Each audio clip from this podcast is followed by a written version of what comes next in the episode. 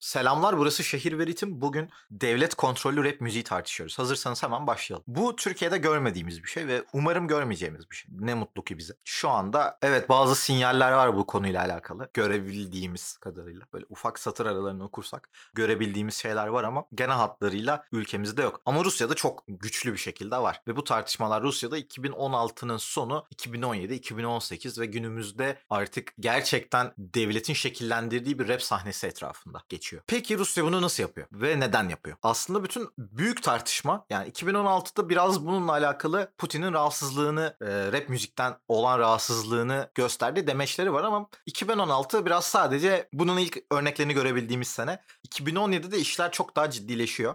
Zira Husky isimli bir rapçi gözaltına alınıyor. 12 gün boyunca da gözaltında kalıyor. Kendisinin çektiği bir klip yüzünden gözaltına alınıyor. O dönem birçok rapçi gözaltına alınıyor ama genelde böyle bir günde falan bırakılıyorlar. Ee, garip grup sebeplerle tutuklanıyorlar ama Husky'ninki en garip olanı. Zira dış kaynaklara iki tane haber düşüyor. Birincisi tutuklanma sebebinin tırnak içerisinde holiganlık olması. iki radikallik, ekstremlik daha doğrusu. Yani ekstrem olmak. Bunlar farkındaysanız çok flu sebepler. İçine ne koymak isterseniz koyabileceğiniz sebepler. Yani tırnak içerisinde örf, adet gibi bir şey aslında. Yani neye göre ekstrem, neye göre radikal mesela. Çünkü tanımları da yapmanız gerekiyor ama bir rapçinin çektiği klip yüzünden bu şekilde tutuklanması tabii ki aslında başka ajandaların ürünü. Bu arada klipte bir otoparkta geçiyor. İşte bir hurda bir arabanın üzerinde husky tepiniyor falan filan. Meşale falan yakılıyor. Bu kadar. Ardından serbest bırakıldığında bu baskılar devam ediyor. Kendisinin konser vereceği, Krasnodar'da bir konser verecek. Konsere gidiyor ve konser günü konser alanı içerisinde yani konsere bilet alan insanlar içerisinde ekstrem insanlar olduğu sebebiyle konser son dakikada iptal ediliyor. Rapçiler orada tutuklanmaya çalışılıyor ve rap dinleyenler de tutuklanmaya çalışılıyor. Konsere gelen insanlar vesaire o şekilde iptal ediliyor ve o dönem birçok e, rapçiye de bu şekilde müdahaleler var. Ardından sadece rapçiler de değil bu arada yani radikal görünen işte popçular, punk grupları çok sert e, bir şekilde psikolojik yıldırmaya maruz bırakılıyorlar. Putin aynı dönemlerde St. Petersburg'da bir e, halkın arasına karışıyor diyelim. Çünkü e, Rusya gibi ülkelerde biliyorsunuz ki halkın arasına karışılır. Yöneticiler çok kutsal insanlar olduklarına inandıkları için kendi dünyalarında onlar halkın arasına karışır ve biz böcekleri şereflendirirler. Bize onur bağışlarlar. Bizi çok iyi hissettirirler. Onlar da bizim gibilerdir. Sanki onlar milyonlarca lira kazanmıyormuş, yolsuzluk vesaire hiçbir şey yapmıyorlarmış gibi olur Rusya gibi ülkelerde. Ee, ve halkın arasına karışıyor. Böyle garip bir etkinlik gibi bir şeyde karışıyor ve rap müzik hakkında şunu söylüyor. Rap müzik 3 tane elementten oluşuyor. Cinsellik, uyuşturucu ve protesto. Protest. Gürültü de deniyor bazı yerlerde ama protesto tercih edelim. Putin'i rahatsız ediyordur böyle şeyler.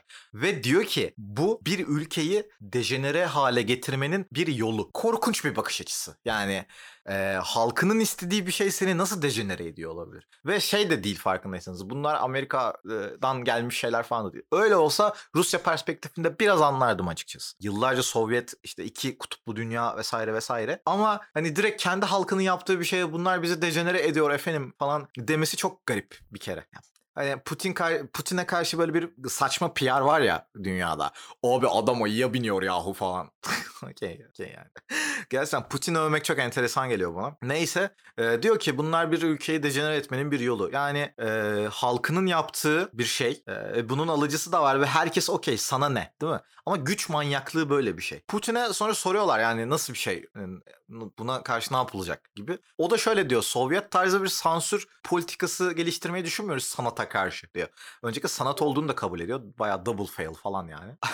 Ardından da e, diyor ki tırnak içerisinde söylüyorum. Tırnak içerisinde örnek Rusya vatandaşlarının bu konularda öne çıkacağını düşünüyorum diyor. Daha sonraları da belli başlı e, federe işte Rusya Federasyonu'nun belli başlı parçalarında devlet destekli stüdyolar açılma planı ortaya atılıyor. Ve bundan sonra çok bir haber yok açıkçası. Çok gündeme düşen bir şey yok. Ne oldu? Neler neler e, gibi gibi. Ancak tabii ki burada konuşmamız gereken şey şu. Yani Putin'in yapacağı şey, yapmaya çalıştığı şey. Bugün artık çok internette çok bir şey göremiyoruz bu konuyla alakalı. Biraz araştırdım ama çok böyle net spécifique. İşte bu e, stüdyo muhabbetinin falan ne olduğu, ne, nereye bağlandığı falan çok ortada yok açıkçası.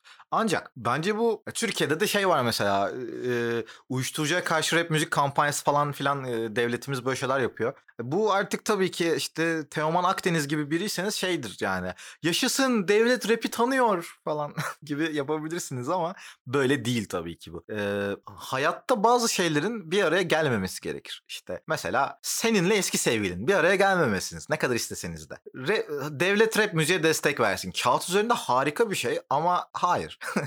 bazı şeylere hayır demeyi bilmemiz gerekiyor. Eski sevgiline hayır demelisin. Ben demem ama sen demelisin. Yani benle senin aranda farklar olmalı değil mi? Şey gibi yani bana okey sana değil ama okey birbirimize bu kadar müdahale etmeli miyiz mesela? Putin'in yapacağı şey aslında dışarıdan baktığında sansür diyebileceğin bir şey değil. İlk bakışta sansür diyebileceğin bir şey değil. Mesela bir noktada e, bizde de AKP'ye işte e, Adalet ve Kalkınma Partisi'ne pardon. E, Adalet ve Kalkınma Partisi'ne işte jingle yapan e, rapçiler var. Rapçi var. İşte jandarmaya rap şarkısı sağlayan ceza var. Bunlar okey. Yani şöyle okey. Tamam bunlar serbest piyasa koşulları içerisinde. Okey. Not alıyor muyum? Evet alıyorum ama okey yani bunlar olabilir şeyler. Çünkü dediğim gibi ben kendi anlayışımı dayatamam hiçbir şeye. Bir önceki podcast'te dediğim gibi. Ancak bu biraz şey gibi bir flört. Yani e, tarantula seksi gibi. İki taraftan biri ölecek. Ve büyük ihtimal rap müzik ölecek. Buna çok net olmamız gerektiğini düşünüyorum. Ruslar ne yapıyorlar bilmiyorum. Ruslar garip bir millet. Ee, onların ne tepki verdiğini açıkçası Rusçamda olmadığı için çok anlayamadım. Ee, İngilizce olarak Rusya'dan haber veren sitelerinde birçoğu zaten Putin yanlısı. Hatta direkt devlet sitesi falan filan. O yüzden çok onların görüşlerini anlayamadım açıkçası. Bilemiyorum yani. Ama bugün Putin'in tamam abi işte 5 tane stüdyo açtık. Buradan bizimkiler şey çıkarsın diyeceğini düşünmüyorum. Bu kadar kontrol manyağı bir insan olarak. Bir noktada her şeyin yapısı değişecektir. Ve biz bizim buna çok net setler çekmemiz lazım ve hayatla alakalı setler çekmemiz lazım. Bir insan devletçi olabilir ve ben buna çok okeyim. Yani bu kişinin kendi dünyasıdır. Kendi mantığına göre buna okey verir. De hatta der ki yani biz kapalı ekonomiye geçmeliyiz falan. Bunlar başka tartışmaların konusu ama sanat her zaman özgür kalmalı. Bu çok net bir net bir baraj yani. Bunu çekmeliyiz. De- Devlet ekonomiyi kontrol etsin. Tamam bence de ekonomiyi kontrol etsin mesela. Tamam asker asker zaten onun. Okey. Tamam bana karneyle ekmek dağıtsın. Ama sanat çünkü senin kafanın içinde olan bir şey aslında. Evet bir yerde toplumla alakalı. Ancak en temelinde sanatçı dediğin adam gece yatarken mesela bunu düşünüyor anladın mı? Ya da e, tabii ki trap, trapçi arkadaşlarda mesela bu kadar yok. Bunu aşağılamak için de söylemiyorum. Onların müziğe bakış açısı bir daha e, günlük bir şey. Günlük bir yapıda. Ama bir ressamın mesela gece yatarken ya da sinemacının mesela gece yatarken tamamen bunlarla obsesif bir şekilde yaşadığı ortada. Aslında sanatçı olmaya giden yolda bu dil öğrenmeyle alakalı bir şey vardır. İşte gece rüyanda o, o, o dilde rüya görüyorsan okeysindir abi. Ve atıyorum bir müzisyen de gece uykusunda müzik görebilir ya da sinema bir yönetmen sinema bir sahne görebilir yeni filminde çekmek istediği vesaire vesaire. Ve bu yüzden aslında bireye müdahaledir bu. Yani sanata müdahale demek senin bir, yani bir kafanın içine müdahale etmedikleri ka- kalıyor yani. Otomatik portakaldaki sahne gibi düşün. Gerçekten beynini ya da Jack Nicholson'a lobotomi yapmak gibi. Bu şekilde örnek verebilirim. Sanata çok müdahale demek asla sonu gelmeyecek ve neredeyse evinizin içine müdahale edecek bir durum. Ve ya özür dilerim ama bu kadar da çıldırmamalıyız bence. Bazı şeylerimizin setleri olmalı ve benim için bu sanat. Diğer birçok şey bence debate'e açık. Yani gerçekten çok fazla şey tartışabiliriz bu dünyada. Yani geri gelir Doğu Perinçek'in haklı olup olmadığını bile tartışabiliriz. Gerçekten tartışabiliriz. Çünkü birilerinin gerçekten bu iş üzerine düşündüğü argümanları olabilir. Ama sanat en temelinde insanın kendi zihninin içinde yer tutan bir şey. Çok ayrı bir klasmanda. Çünkü zira yani çünkü zira mı? Zira yani hem soyut bir kavram hem somut bir kavram. Hem insanın içinde hem toplumla alakalı. Çok kompleks bir yapı. Ve buna müdahale demek çok ciddi sonuçlar doğurabilen bir şey. Biraz gerçekliğe dönmemizi nasıl bir coğrafyada yaşadığımızı hem Rus kardeşlerimiz hem ben biz bizler. Bu Fransızlar için de geçerli bu arada Almanlar için de geçerli. Zira- Almanların bayağı e, bir dönemler şu an yok diye biliyorum. State control e, stüdyoları zaten var. Devlet kontrolünde olan stüdyoları zaten vardı. Hatta Fuat'ın da bir röportajında böyle bir şey olduğunu hatırlıyorum. E, İngiltere'de gençlerin zaman geçirebileceği yerlerde kayıt alma imkanları var. Mesela Türkiye'de de garip örnekleri var bu arada bunun. Mansur Yavaş'ın YouTuber'lar için açtığı bir video yeri var mesela. Wow. Gerçekten mi? Tamam sevgili Saygı, Mansur Yavaş'ı çok seviyoruz ama e, Elzem mi mesela? Bunlar burada mesela gerçekten e, bir devlet biriminin olması okey miyiz buna? Ya okey miyiz de değil de gerekli mi yani? Çünkü ya benim daha daha doğrusu toplum olarak bizim daha büyük önceliklerimiz yok mu?